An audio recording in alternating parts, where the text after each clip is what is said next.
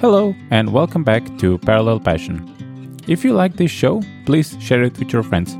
You can also support us via Patreon. Every like, every retweet, and every dollar helps. Thanks. Today I'm joined by Catherine Wu, better known as Kwu on the internet. She works for Heroku and is a co host of tech parenting podcast Parent Driven Development. In the episode, we discuss a lot of topics ranging from making jams and hate reading parenting books to public speaking and many others in between. I also give out a free idea for how to make the best parenting book ever. I know you're already curious, so let's dive right in. Hi, Kwu. Welcome to Parallel Passion. Thank you so much for having me.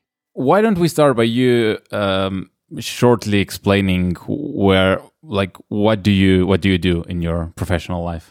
Yeah, sure. Um, so I am a Ruby developer at Heroku. I have uh, worked there for a little over a year now, um, and I am one of the remote developers there. I, I uh, am currently based in New Jersey, although most recently, uh, my family we lived in Portland, Oregon, mm-hmm. um, for several years before that, and we moved back to New Jersey to be closer to family.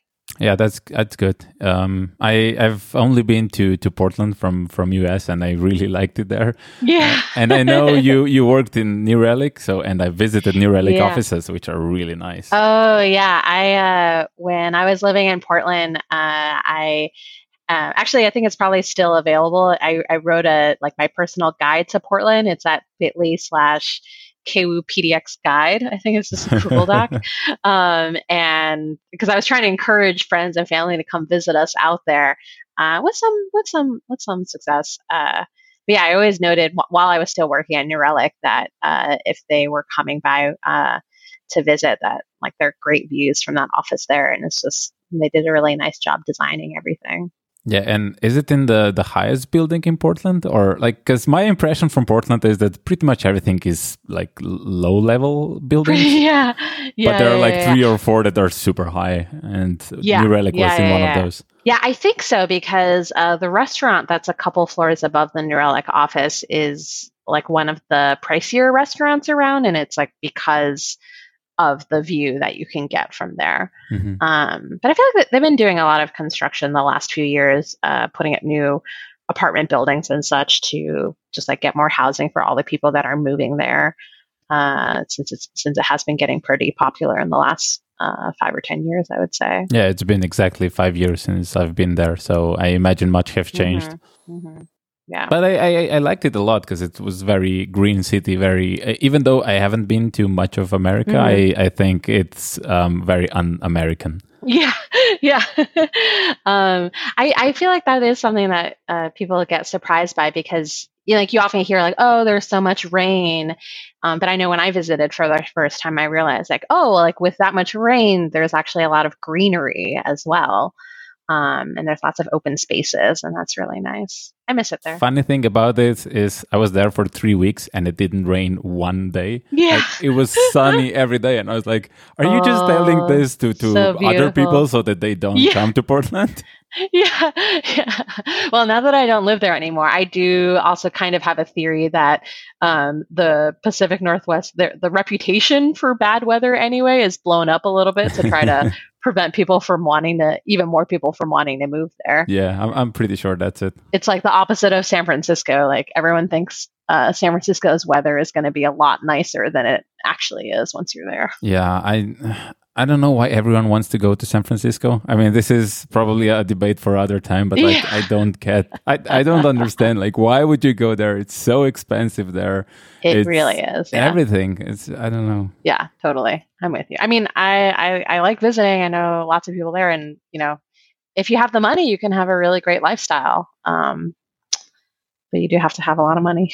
yeah, and I don't even know how to do a, a good segue into into uh, first one of your hobbies. Oh, so sure. I'll just say, is it is it because of the the artisanal nature of Portland that you got into uh, making jam and, and, pickles and canning and all that? Yeah, yeah, yeah, yeah. That's really not a bad segue at all, I would say, because um, it, it's almost a chicken and egg problem, right? Like, did I get into these hobbies because of Portland, or did we move to Portland because uh, you know, I'm into that kind of thing. Uh, so actually, the answer is that um, I was always into like like a lot of things you would stereotypically associate with Portland. Um, like uh, I, I, I, did like a farm CSA community supported agriculture farm share for years, uh, and uh, that's actually how I got introduced to making jam. We went one time to one of the farms that was supporting this. Uh, sorry, I'm, i actually should ask, like, is this something that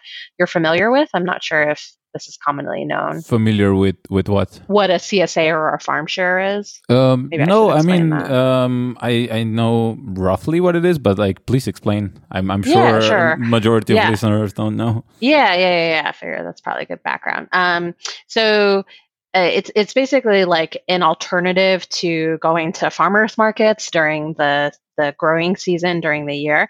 The idea is that you uh, sort of join uh, a local farm's share of um, customers ahead of time, and you you pay one lump sum at the uh, beginning of the year, kind of when they're uh, when they're needing to invest and update all their equipment and uh, you know, giving them money at the time when they most need it. Mm-hmm. Uh, and then you get a weekly box of fruits and vegetables throughout the rest of the growing season so that if they have a bad year, you know, you already supported them when they most needed it. And then if they have a really good year, then you reap the benefits of that throughout the rest of the summer. Right. So you, you basically um, sort of insured them in a way. Yeah. Yeah. Yeah, exactly. And it's a way to to get to know like one particular uh, farming family. A lot of times there there are a lot of folks involved. Um, they often send out newsletters or have blogs where they let you know what's going on. Farmers with newsletters. That's, that's I know, right? um, but I mean, you know, you're like, oh, this is like definitely really local and definitely in season for mm-hmm. the area that we live in. Um, because sometimes even you know if you go to the farmers market uh, it, it isn't necessarily all local depending on the market that you're going to. Um, for me the other big benefit is i kind of really like this format where someone else makes a bunch of the decisions for me ahead of time and then i have to exercise some creativity in planning and organization um, because i've already been constrained a little bit. So what I mean by that is if I shop for food for the week at the farmers market, I'll probably just buy the same three or four things over and over again. Yeah. Whereas when I would get this farm share, we'd get a box and I'd be like, well, okay, I like have five radishes, like a zucchini and a tomato. Like what what should I supplement with to have meals for this week? Um, what what would be good that I haven't tried before? And it uh, the those boxes always introduced me to all sorts of interesting produce and things like that. Mm-hmm. And when when you got too much of pickles, then you just decide, oh, I'm gonna can those. yeah, yeah. Well, so so the the I I would always have a lot of uh uh like I would you know there there would always be kind of a little bit more food waste than I would want to. So my first solution to that was uh, having a worm composting bin um, in our apartment actually. So mm. that was mostly like because we didn't the place we were living at the time did not have composting, um, unlike in Portland where composting everywhere. Like now that I we moved from Portland, we don't have composting anymore. I'm like, oh, I feel a little uncomfortable like throwing this food into the trash. is, is Portland the only city in in US that has composting? I I I, I didn't know that was a thing. yeah, yeah, yeah. Uh, it's very very prevalent in Portland, and I've seen it in other cities. Uh, like Sa- San Francisco, almost definitely has it. I think uh, it varies a little bit uh, based on like how much you have to like whether the local governments pay for it or if, if you as a homeowner have to pay for it and mm-hmm. kind of how easy it is to do, I think. So, um, so, so, so yeah, we have this, had this like one of those worm towers. Um, and I would just put the, all the vegetable scraps in there and like, actually at the time I didn't even really have a garden. I just would like make all this compost that is really valuable to gardeners, but I had nowhere to put it really. So what did you do with it? I think eventually, like I I gave some to my parents and just like was like, well, at least it's like broken down better because, you know, even if you have compostable things, if you throw them in the regular trash in the landfill, like they generally won't really break down very well. So, um, the, the bigger end to that project though was like my husband hated having the worms there in our house. He was really grossed out by it. I can imagine, yeah. yeah. Yeah. He would have to take care of them for a few days when I would leave on work trips. And I swear, like, as soon as I left, it would, like, normally those worms, you get special kinds of worms that prefer the dark. So they're not going to leave the container. Like, they like the moist environment and the dark. Um, that they, somehow they would know like as soon as i left they would like start trying to escape. And he would like i would come back and and somewhat have to rescue the community from like it's like not that hard to keep them alive but he was not into it. So yeah that that that particular project did not work out great. Um so it it, it turned out better then because through the through the farm share I was doing, they um, they often have like a couple days throughout the summer or in the fall when they invite the shareholders to come visit. You can camp in their fields, you know, take a tour, and often there's like a picnic.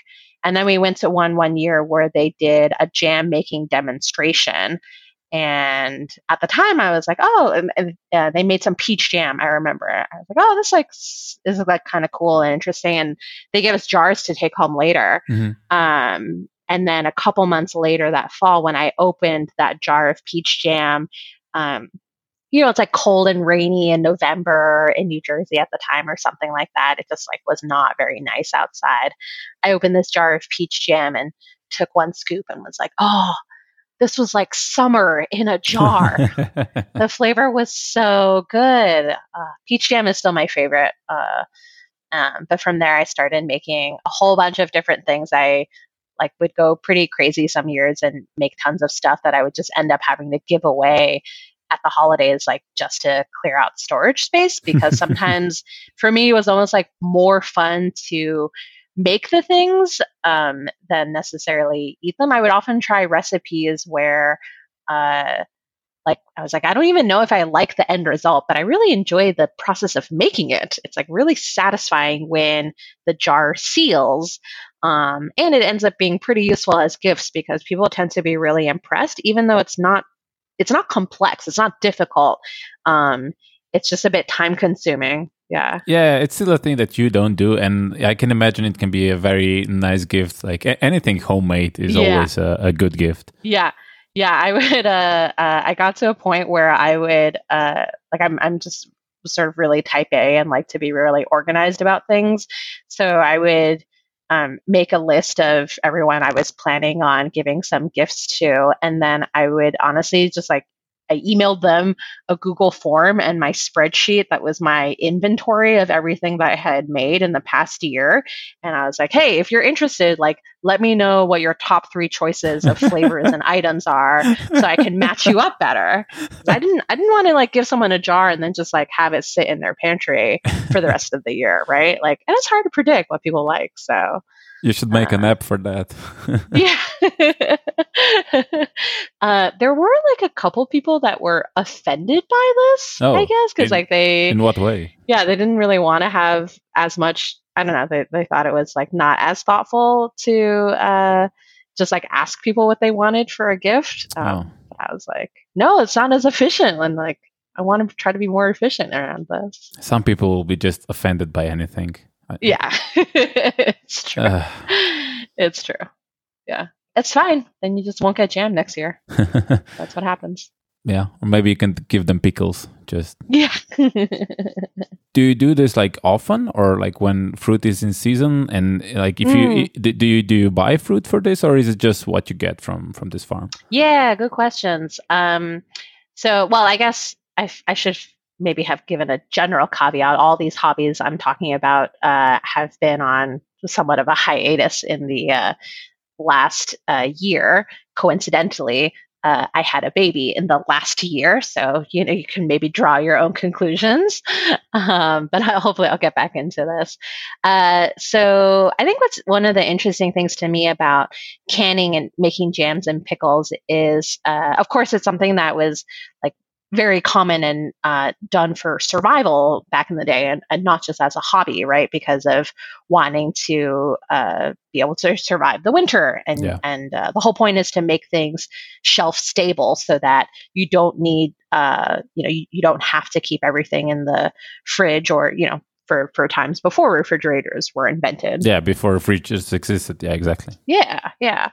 Um, and so before I got into the this particular hobby, I'd always had the idea of like, oh, well, you know, it's a way to like use up leftover scraps and and things like that. Uh, and that's definitely like a, a uh, one of the avenues you can go, especially with, say, like fruit, where um, you know, you you cut away the parts that are not as pretty or they've been a little bit bruised or damaged, and then you can use the rest of it, like uh, when you're making applesauce or something like that, and you're picking fruit. Um, uh, so you can really kind of you know use this uh, like leftovers or or kind of assemble things together that way. Um, but you know, as, as I got into it more and, and thought about it a little bit more, it's like a lot of other hobbies where if you are willing to put in like really good ingredients up front, then the results are also going to be uh, improved on the other end of things. Yeah, sure. Um, yeah. So so when I got started, you know, there was a lot of kind of uh, using things that were left over, uh, especially for pickles. So um, I don't know if you've seen the uh, you can pickle that skit on Portlandia show, but it's true. You can like pickle pretty much anything. it's true. Um, with jams, it's a little trickier because of wanting to match up uh, like the amount of sugar, um, and you know you're like uh, with a lot of things in in making uh, it uh, shelf stable with canning. Um, you you know kind of there, there are some a few things to pay attention to about the acid levels that you have in there to help with uh, preservation and also prevent bacteria from growing in there. Um, uh, oh, your question was about like where I source my ingredients. Okay, so so I, what I meant to say was uh, uh, there's like a like I, I would start with kind of leftover things as I was learning and and, and experimenting, and then um, there would there was a couple summers in the last few years where I got really into it, and then would go ahead and buy larger flats of fruit or whatever else it may be. Um, so like one year I bought like an 18 pound box of cherries. Uh, that's a lot of cherries. Yeah, that's a lot of cherries. yeah, I was like pitting them for for so long. I like I feel like I watched the whole season of some whatever TV show I was watching at the time, just like getting through all those cherries. Uh, yeah, for, for, for this amount, it, would probably be wise to buy a deep pickler. Yeah, yeah, yeah yeah, I was like caught between, uh, you know, not wanting our, our, kitchen storage at the time was pretty small and not wanting to buy something that only does one thing. But on the other hand, if I need one thing done really well and a lot of it, it would have been helpful, right? Yeah. So I've done that. I, I, I've I've also bought like 20 pound boxes of peaches at a time, or like you can go places and pick them. Um, one year we went apple picking as like a fun event with a bunch of friends and um, they all said they were interested in getting applesauce so we picked a lot of apples uh, and then it turns out when we went to go check out at the end everyone else just was like oh i'll just get like four or five apples like that's enough for me. And i was went home and told my husband like uh, i like kind of accidentally bought $65 worth of apples to make applesauce this year. Uh, yeah. We didn't even have, yeah, space to store so much stuff. Uh, the, it's, it's one of the contradictions for canning, I feel. So, you know, you want to do it when the produce is at its peak uh, oh, yeah. in the season. Yeah, for the sugar levels, right? Yeah, yeah, exactly. Uh, and every, the flavor is so good. Uh, but at the same time, it uh, I, I do water bath canning, so I, I don't use a pressure cooker. Um, mm-hmm. So there's I'm boiling water for like you know at least 10 to 15 sometimes an hour if i'm doing tomatoes or something like that so the kitchen gets really hot and steamy and this is in the middle of the summer or you know it's like the hottest times of the year so yeah not great i came up with some tricks to try to uh, minimize the amount of time a little bit like using an induction burner um, but yeah, it's like really uncomfortable sometimes, but I keep doing it anyway because I don't know, something in there is rewarding for me, I guess. Uh, oh, another fun Portland thing. Like while I was in Portland, there was a farm share that I ended up joining that was specifically focused on giving you bulk boxes for canning purposes. So rather than like a weekly share throughout the summer, this was a canning specific CSA. And when I discovered it, I was just like, oh my God, I love living in Portland. It's amazing. yeah, the, the more I hear about Portland, the more I'm convinced that Portlandia is, is not a humor show, but just like a documentary. Yes exactly. it's, it's, so true. It's so true. Yeah, yeah. totally. Anyway, all, all yeah. this talk is making me hungry. So let's switch to to the topic you mentioned before of you becoming parent accidentally. um, uh, what you said about the things that you like to do is that you like uh, hate reading parenting books. parenting books. So please explain because yeah. I want to know. I want to know all about this. yeah, yeah, yeah, yeah, for sure.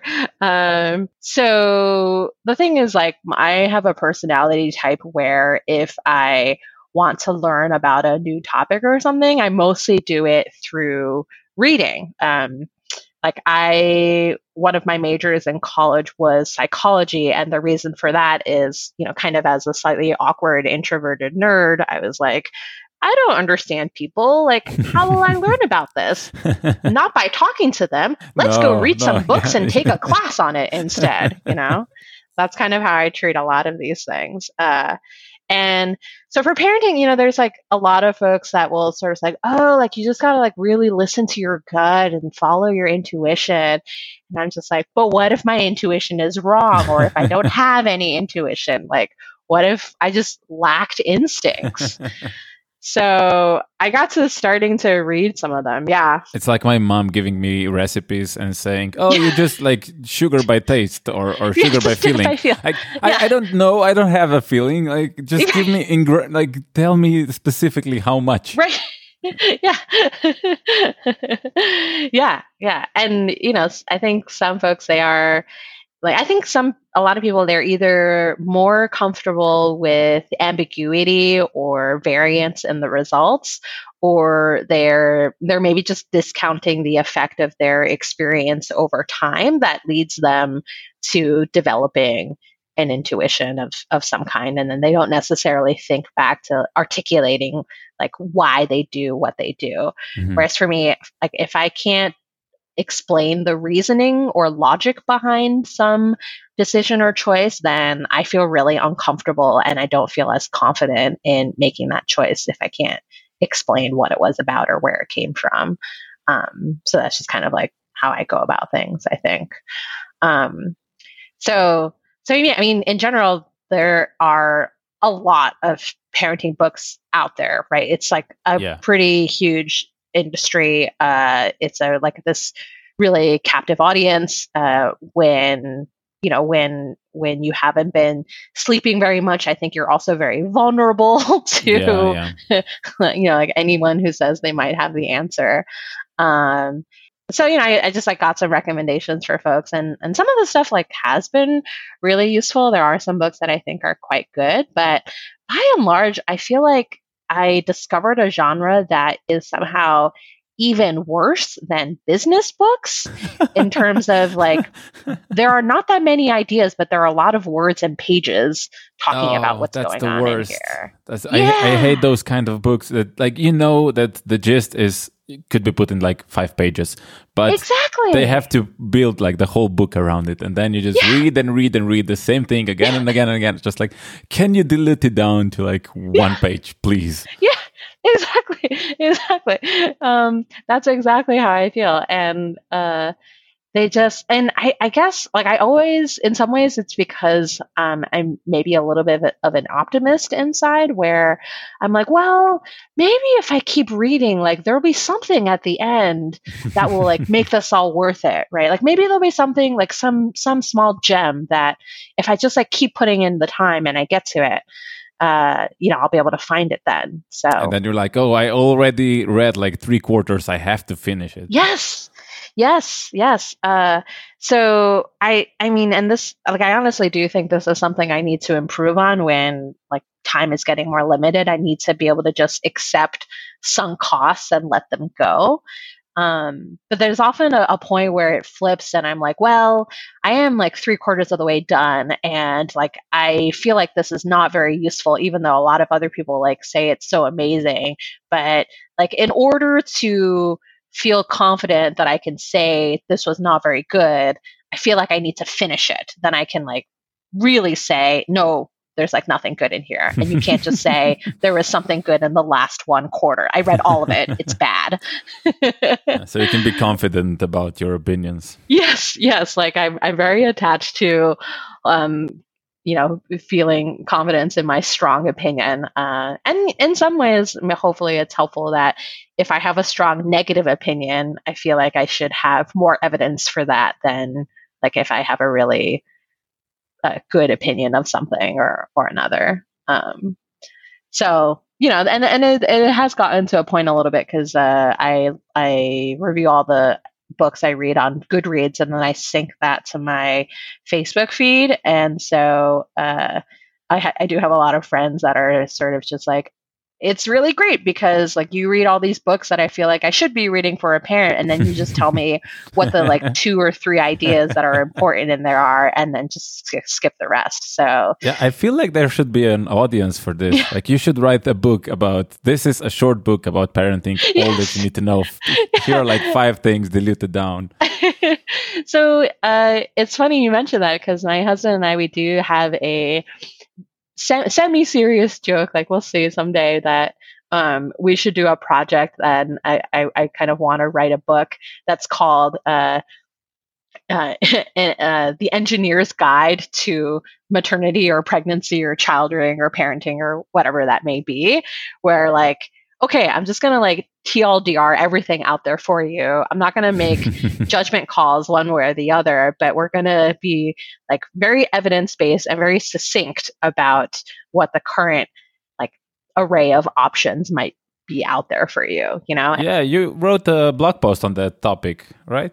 Yeah, I did it for uh pregnancy prep at least because oh my god, this drove me nuts that like the information is so bad. Yeah, I saw a link to Schneems's post. Yeah. about like um, programmer's guide to parenting or something yeah. like that. Yeah, yeah, yeah. yeah. Uh, his was great because it was from a perspective of uh, if you're the partner of someone who is pregnant, kind of things you can do to support them throughout. Um, and I think recently he had a follow up post of um, like his recommendations on baby gear and things you might register for. Um, and this is something I also want to write because like there's there are so many things that are like I just feel like I wish people would be more clear about um, this is the value add from this thing that you might get and like you know the the, the whole point of uh, you know some some object or whatever is like to make your life easier in this one particular way and so like you can decide, you know, whether that's worth it to you. Like that is a personal choice and based on your own values. But like, let's just kind of strip away a lot of the marketing and just straight up say, like, this is a thing that you may only need like a few times in the first few months. But when you really need it, it is really helpful for that one one use case or whatever. Um, so that's really nice. Yeah, I, I, like from what you describe, it definitely sounds like there's a place for um, book on parenting, like rework is book on business, just like short yeah. to the point, yeah. like yeah. big big letters, big typography, some pictures, like short book that you can read in an afternoon. Yeah, yeah. That's the other thing too with all of these parenting books that I don't understand, which is like, you know, the audience is really sleep deprived and busy. Yeah. why why do you have to have so many extra pages? Like I feel like I would pay more for something shorter. Yeah, give them short sentences, big letters. Yes. Like. Yes. I'm so tired. I'm too tired for this. The uh the the what got me started on one of these rants is that there's a there's a book on sleep that a lot of pediatricians really recommend. Um, it's the book that's by Dr. Ferber, uh, and it's like I think the title is something like "Solve Your Child's Sleep Problems," um, and then as I was reading it, like the science that's in there is the the chapter on the the what we know about sleep as um, and the sleep uh, phases and things all like that's like really good from an educational perspective.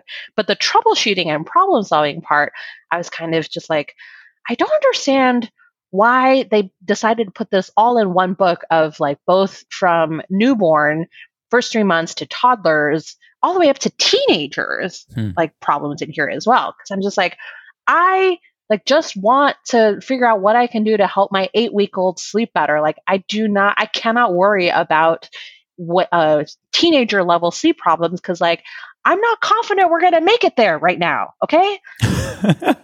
Like i just need to get through the next week.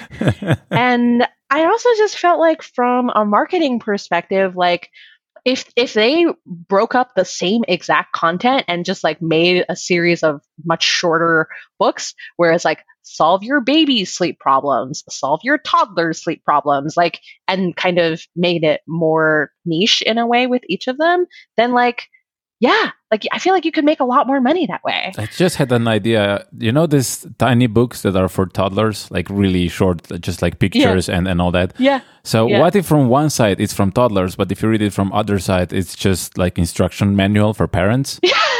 yeah. With like short sentences and just yeah that that would work because then it, yeah. it, it can be short. Because i like i understand publishers don't want to put like really really short books because it looks like oh this isn't worth my money. Right but right. if you if you package it in that way that could work. Yeah yeah. Yeah totally. Um, that reminds me a little bit. There's a kickstarter that i just backed for um, there is uh, I, I think he's asian american I mean, his his family heritage is Chinese anyway. There's this there's this guy. I think he and his family are living in London now, mm-hmm. um, who's been doing really funny cartoons about um, his family like raising their toddler starting since he was a baby. And he uh, just put up a Kickstarter for um, a, an illustrated book that he's going to do with the comics that he's been making. Um, and the idea is it's going to be a choose your own adventure, but for parenting, hmm. where I think he's going to do all these funny comics about like as you go through all the many dis- different decisions that you make and like how oftentimes you make choices and they're probably going to blow up in your face at some point. Like you're probably going to be wrong for most of it. I feel like that's probably true. So I'm excited to to see what that turns out to be like. Yeah, um, I I obviously don't follow the topic closely enough, so I I wouldn't know.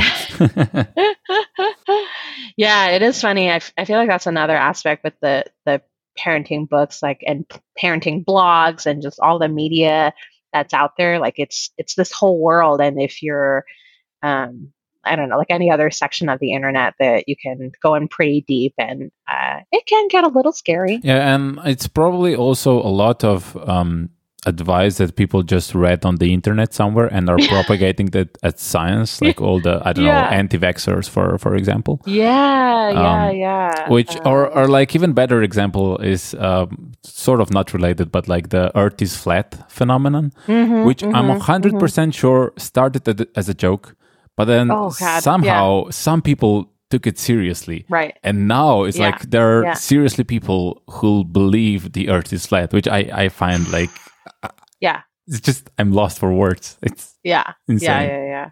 Yeah. Yeah, I can imagine that it, there's the same thing in, in like parenting blogs online. Oh yeah, oh yeah. I mean, I see it a lot. So like, I'm I'm really like I've spent a lot of time uh, reading and learning about breastfeeding as you know as one particular if we're going to pick a hot topic uh, for parenting on, on one side. And um, my point about that is that it's it's like it's hard to find uh, yeah like dispassionate information that is useful to you because um, like a lot of the times people who have really good information that would help you if you're struggling with breastfeeding as, as we were in the early months um, those people they're putting information out there because they feel really strongly about the topic and so it often then gets mixed up as well with things that for me cross the line a little bit in terms of like uh, is this like really all that evidence based or mm-hmm. like does that actually make sense uh, you know you can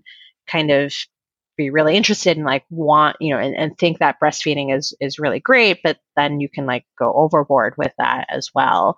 Um, and it's tricky i think to like I, I feel like that's one of the um, skills to develop as i consume a lot of this media is trying to sift through what makes sense to me and like just kind of seems logical or likely um, without necessarily you know reading all of the papers written behind them as well. Because I also think at the same time, it's like there is a lot of information related to parenting and children development and all that, that like we don't necessarily, and we may never be able to ethically have uh, rigorous scientific studies that will give us answers one way or another. Yeah, There's yeah. so much it's impossible variety to do in people. yeah. Like, like we're never going to really know. And there is a lot of value in like so-called folk wisdom or you know things that your grandparents knew that uh, were just obvious to them that we we so like just because you can't prove it with a scientific study doesn't mean it can be dismissed entirely but walking that line is really hard, I think. Yeah, also on the topic of grandparents, I mean, times have changed a lot. Like back then, there were like huge families with a lot of children, and mm-hmm. um, this this will sound probably rough, but like if if some of if like one of them had problems, like that was fine. There were still like ten others or whatever. um, but like nowadays yeah. in, in these modern families where you have like one or two maybe three children like it's it's yeah. very different right? The the attitude to parenting is like very different because you are putting your stakes in like less uh, baskets. Yeah yeah yeah. Yeah. Yeah um i i did read something recently. So i'm also kind of like into the uh, uh feel free to ask me more if you're interested but like the, there are certain ideas around like free range parenting and you know having giving your kids a lot of independence and freedom along these lines. And i was reading something that talked about how um like and this happens with a lot of media where uh, a lot of times it feels like the world is like a scarier more dangerous place but uh, the the what the statistics indicate is that there's like never been a better time to be a child uh, um, in general, mm-hmm. uh, at least you know, kind of um, uh, where where I'm living. Um, uh, in terms of you know your likelihood to reach adulthood um, healthy and uh, you know all in one piece and whatnot, right? Oh yeah, but but I believe that's globally. Like it, it's the living conditions have improved globally, yeah, pretty much everywhere. Yeah, yeah.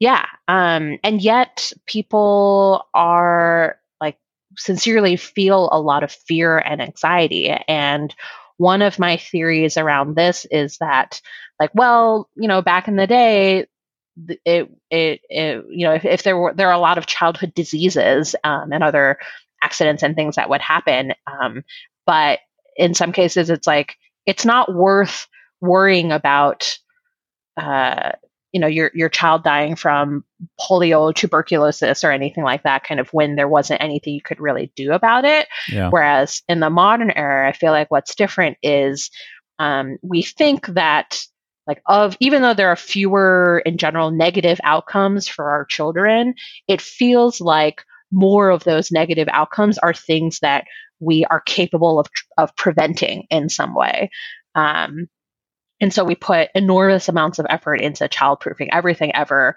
whether or not it's worthwhile or a good idea, uh, because we're, you know, we, we, we somewhat have a sense that like, if we don't do this, then, uh, and something bad does end up happening, like, you know, kind of the, the amount of guilt and responsibility felt would be that much higher. Like, uh, I was talking to someone who's who's saying like, uh, you know, in their family they they're struggling with like giving their uh, nine or ten year old something more independence for walking home from the school bus stop, and he was saying like they can see the bus stop like from their house. It's not very far, right? And yet, like right now, they're they're not comfortable having uh, the kid do that walk by themselves. Like they want someone to meet them at the stop and kind of have adult supervision the whole time. You know, I don't um, think this is healthy because mm-hmm. th- this way you have this. I think it's called like helicopter parenting or whatever. Yeah, yeah. Um, like. Y- the child has no experience in real world and Yeah. once it hits them like it will be very confusing and i don't i don't think that's a good thing like Yeah. um, you should give more responsibilities to to children not less i mean that's easy for me Yeah. to say i'm not a parent Yeah. i don't know how Yeah. i would act in in that uh, scenario but like Yeah. right now i definitely think like that Yeah, yeah.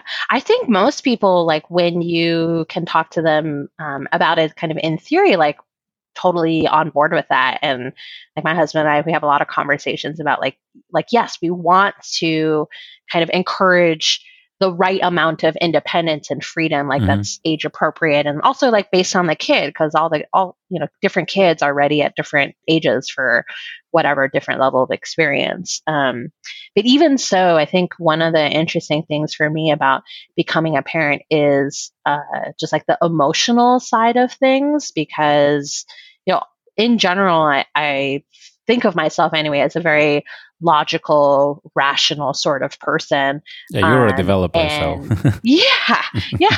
I'm like, my friends and family will sometimes be like, "Do you do you really like need to be so robotic about everything?" and I'm like, "Isn't that a good thing? Like, isn't that great to try to be more like a computer and be logical and organized?"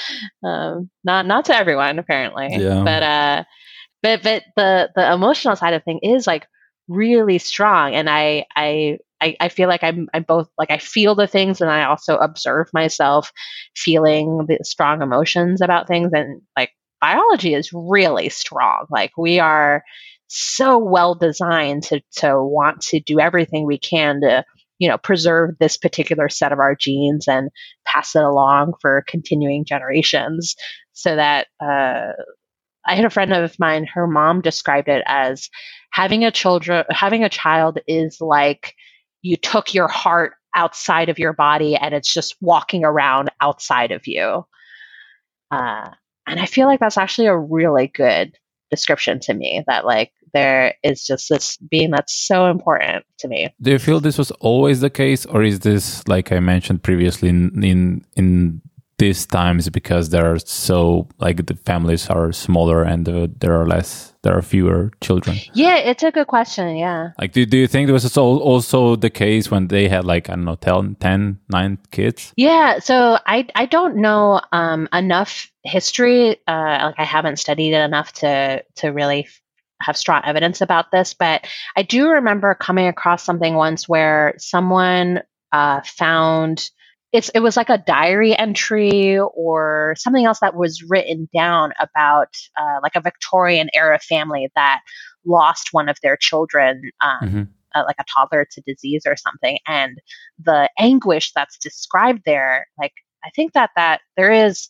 definitely like there's pretty universal aspect to that uh regardless of what era or how many children that we have because of of that like deep deep connection that you would feel each time um, i think it's possible that what's what's different is that in some ways um, because we're generally more materially comfortable in the modern era, it's almost like we have more space for that grieving, perhaps, or, or worrying about that. I Yeah, feel like I need to choose my words a little carefully about this here. yeah, yeah. We we are treading weird waters now. yeah, yeah, yeah, yeah. Um, but you know, kind of like if you are living at subsistence level, uh, you know, you you you can feel that, but also like if you are battling starvation or famine at the same time, like yeah.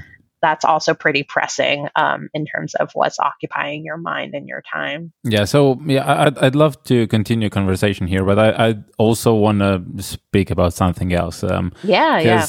um, you do a lot of public speaking, which is how I, I got to know you. Um, Yeah. Actually, just uh, today I was I was uh, trying to find the email you sent me, and I found that I sent you an email like uh, four or five years ago when you were at our camp.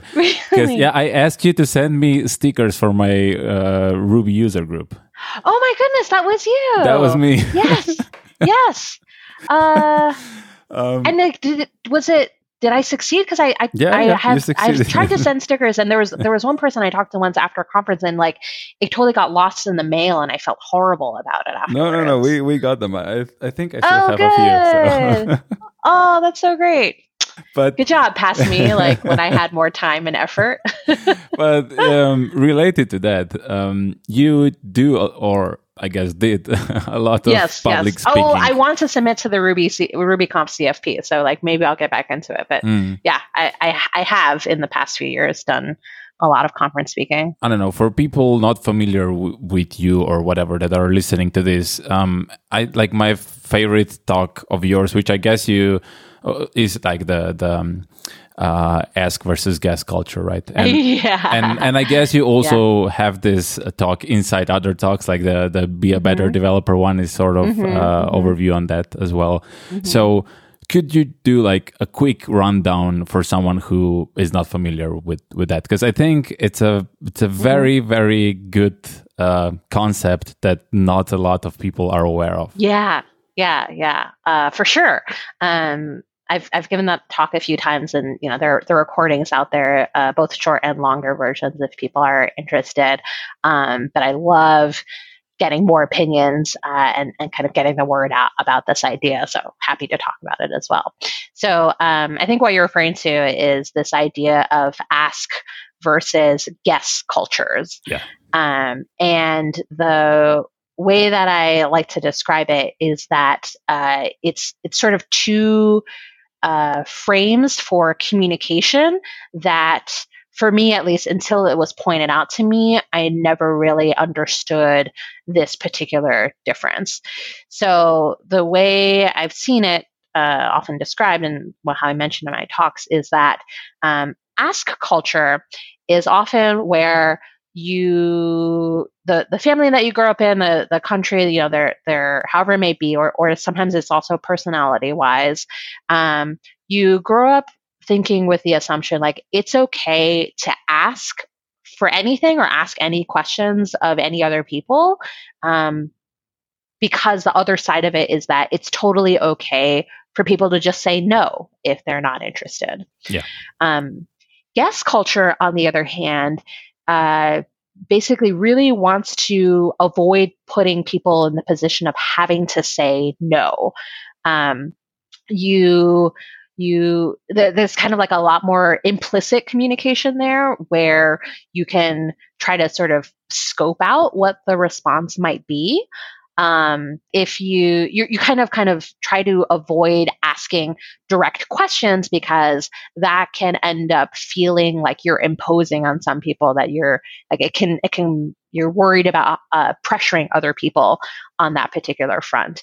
Um, and so you know if someone does ask a question then it's like really like it's a really big deal at that point in time Mhm. um, and people kind of are, are also a little more reluctant to then just say like oh no i don't you know kind of not interested in uh, whatever the uh, proposition might be Yeah, and I, I found this very interesting because I never thought about it in like in in a cultural way because I know Mhm. there are people that just like ask questions and s- sometimes I feel like uh, can I just say no will, will I Yeah. this offend them or whatever yeah but um and uh, going in with this concept in mind it's easier to respond to questions i guess not not so much that i changed anything about myself but Mhm. um, understanding the other person, I guess, is is easier if you know that there are basically two camps of this.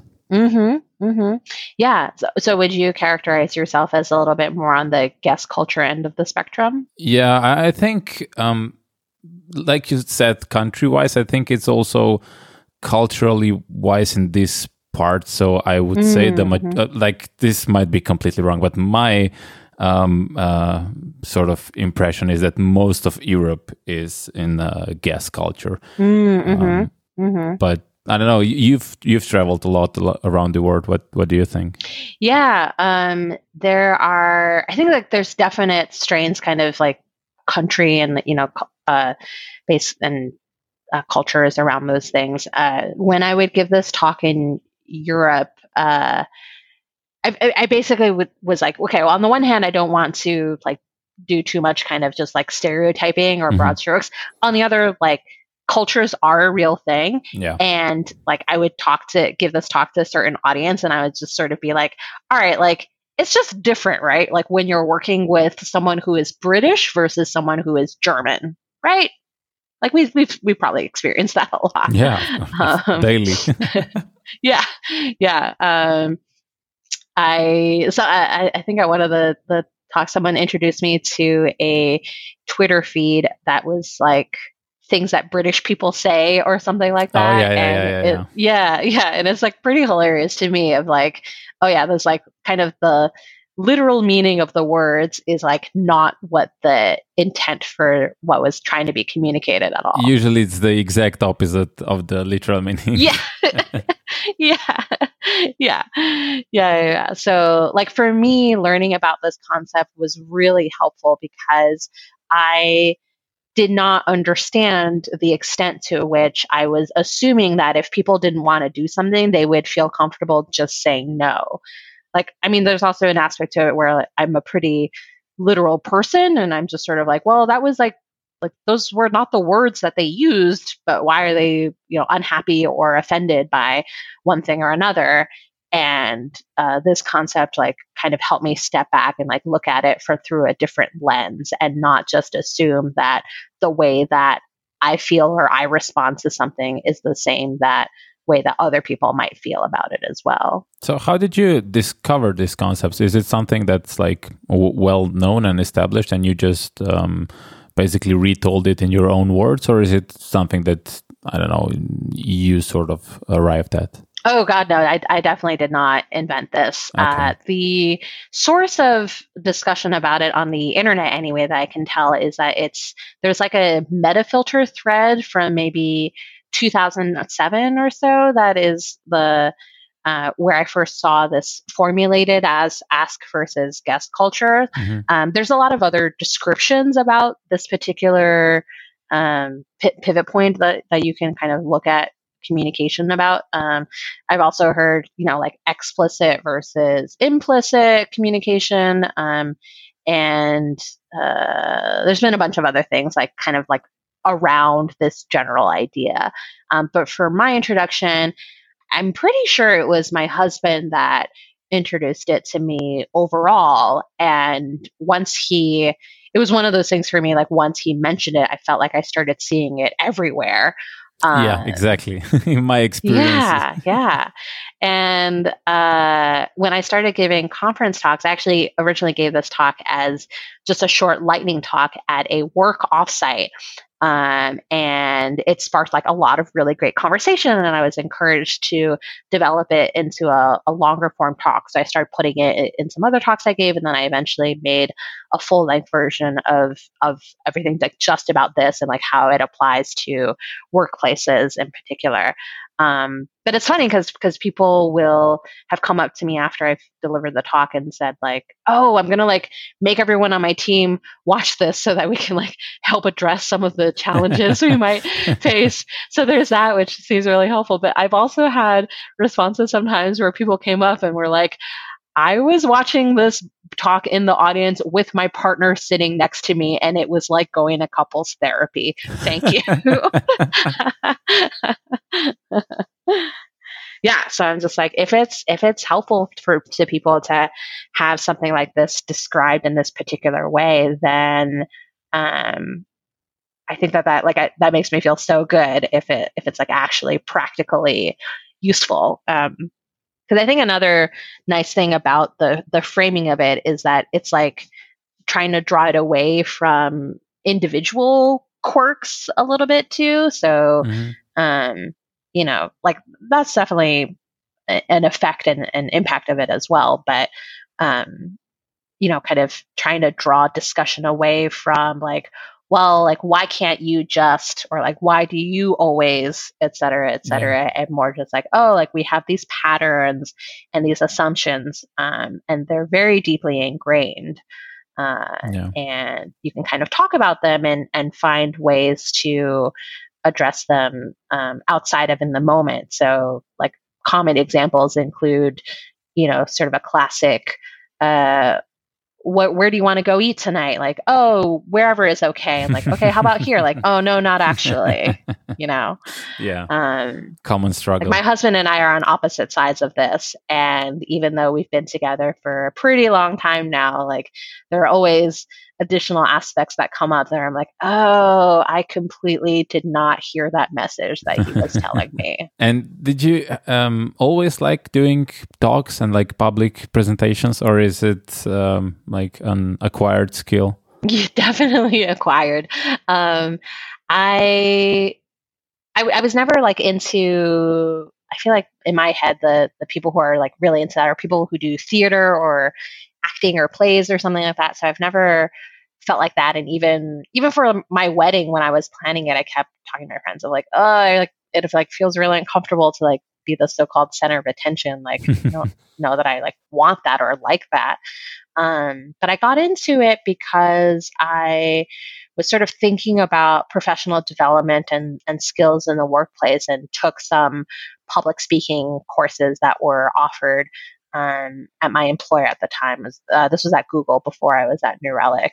Okay. Uh, and the way I thought about it was sort of like, well, in terms of skills that you can develop that help you at work, like public speaking is one where very few people enjoy it. Um, and therefore, they don't really spend time trying to improve it. And so it seems like the kind of skill like where it's like really often used and really generally applicable. And no one's ever going to be like, oh, you're too good at public speaking. oh no, right? Like that's yeah, not, not, going to happen. happen. Like, no. you, yeah, you use it so often. Um, and so, especially when I became an engineer, um, New Relic was my first engineering job. I was not an engineer at Google. Uh, okay. So when I became an engineer and sort of was thinking more about like advice that people give for for that, and like, oh, you like giving conference talks is a way to be involved in and give back to the community. Mm-hmm. I was sort of like, well, I don't know that I'm like that great a public speaker, but I probably hate it less than most other people. so, like, this might be a relative strength or advantage that I can try to develop a little bit. And then once I got into like, there's definitely a lot of parts to it that um, I've gotten a lot of benefit from and I do sincerely enjoy. Um, but some of it is also just like giving talks is a really helpful way to not have to introduce myself at a conference. Like, people can come talk to me later because I get like pretty shy and standoffish. Um, and I, but I, I want to talk to people and, and having given a talk, uh, it's like I don't know always about the ROI on this because it's so much work to try to prepare. Yeah, it's but, probably negative, uh, but I get your yeah. point. Like it's it's always good when people just come to you because like it's usually people come to conferences with either coworkers or friends or whatever mm-hmm. and it's really hard to mm-hmm. just break up to just go to some like some yeah. group and just start talking yeah. with them randomly yeah. but if you're a speaker they come to you and it's like yeah much much nicer yeah yeah yeah yeah. So that's been good and like it's um it's allowed me to do a lot of travel that i might not have done otherwise. Um and uh like I and and and usually like where I've I find topics for myself for giving talks is like especially for you know something like this ask versus guess culture. I'm like, mm-hmm. oh, like this is an idea I'm really obsessed with, and I would love to be able to have more conversations with other people about it. Yeah. So if I can kind of bundle a bunch of my thoughts together and like put it in this particular format, it's like.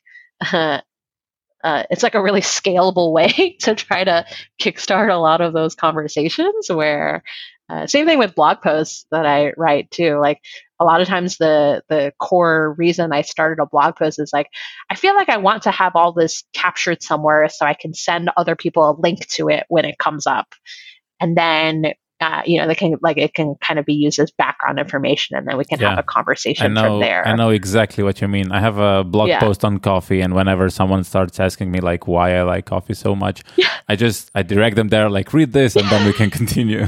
yeah, yeah, yeah, yeah. So there's an aspect to it where I'm like it. It's even though it's like a lot of work to create content in any form, written or in a talk. Like in some ways, like it's really uh, for future efficiency, hopefully.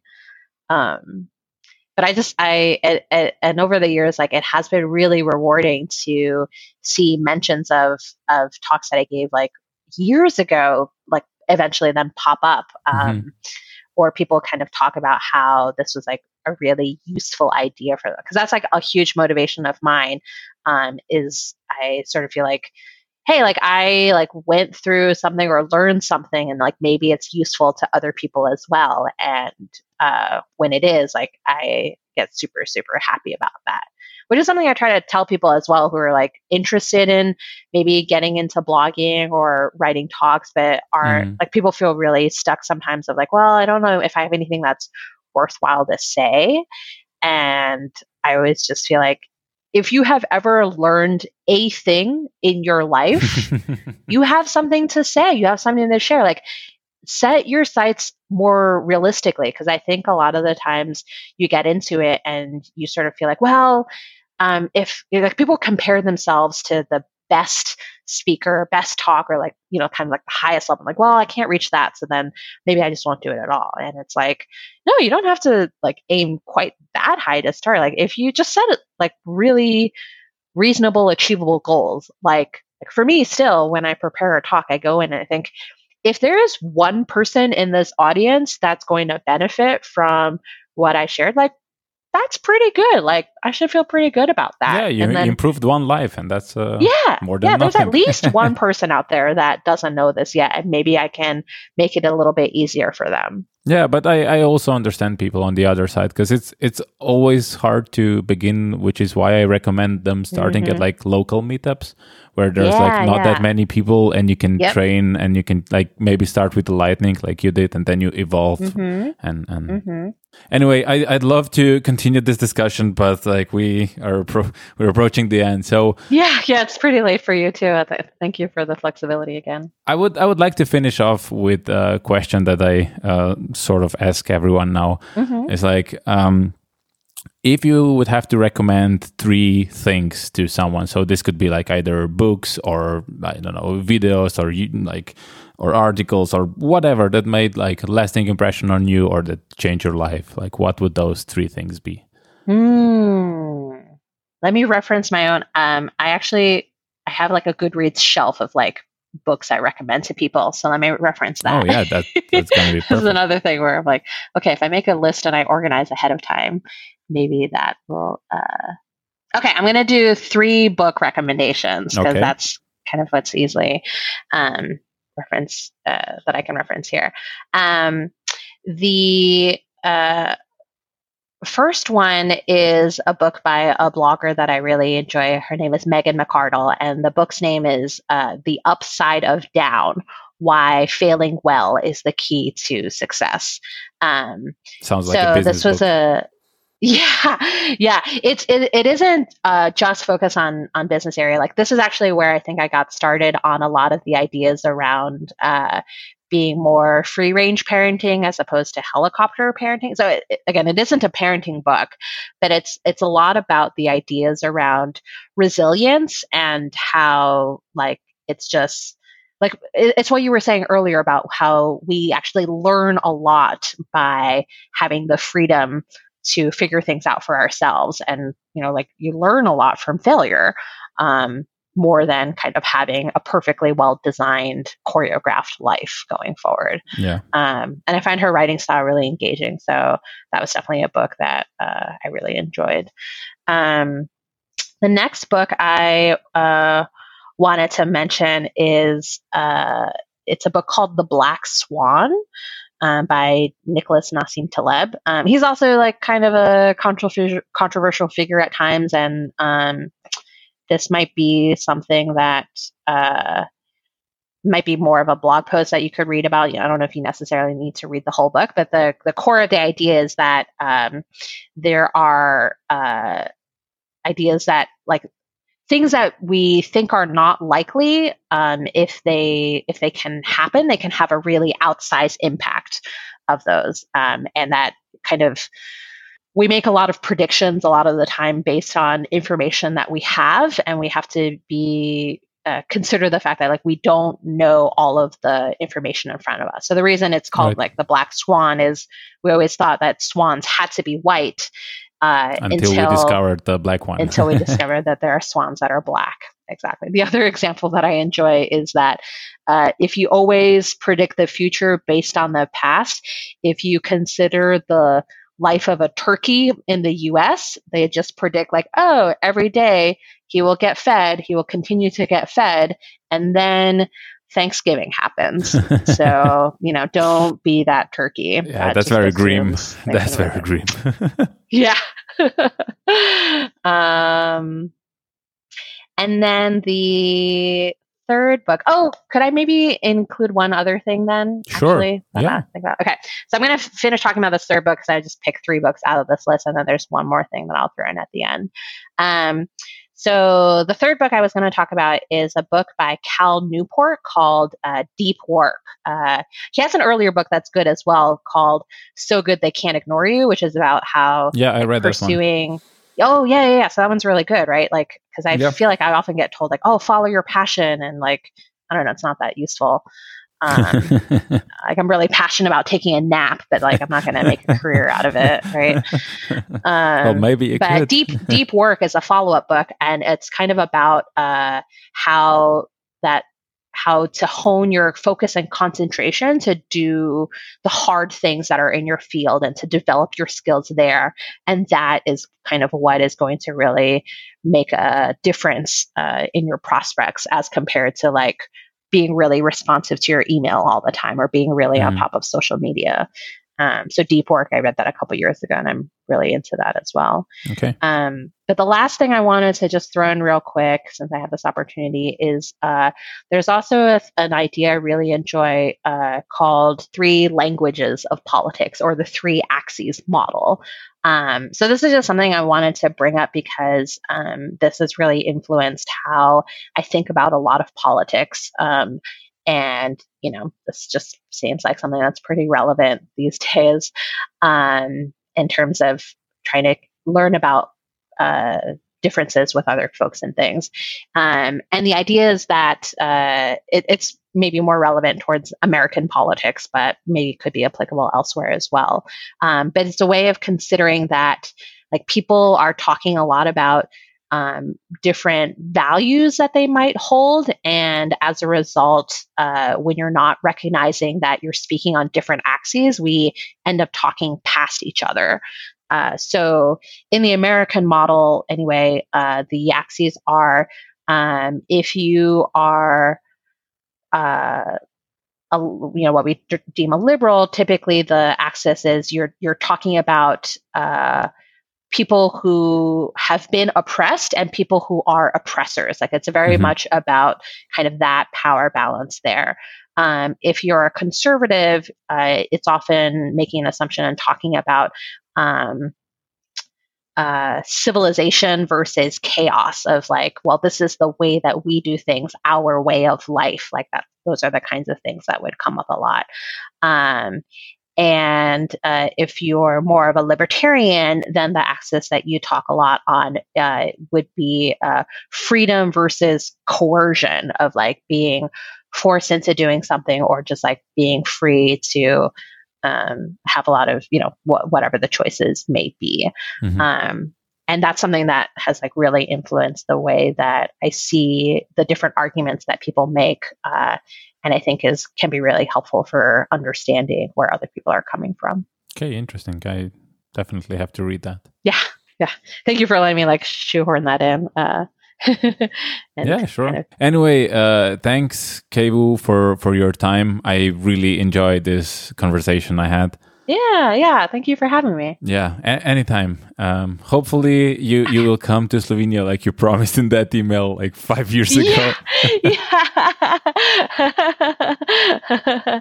um, I would love to. I feel uh, I I I really want to do international travel again. So we'll see. And I'll, I'll, I'll make sure to bring stickers with me this time. yeah. Okay. Thanks again. All right. Have a good day. You too. Bye. Bye. All right. This was my interview with Keivu. As you can see, Parallel Passion is a new podcast. Sharing with your friends and followings helps us a lot. One way to do so is to write a review in Apple Podcasts. Or if you use a different app, you should rate, favorite, like, or whatever your podcast app of choice supports. But if you really want to make my day, share this episode on Twitter and or Facebook. If you enjoyed this show, consider supporting it with your hard-earned money via Patreon. Visit patreon.com slash parpaspod. That's patreon.com slash P-A-R-P-A-S-P-O-D.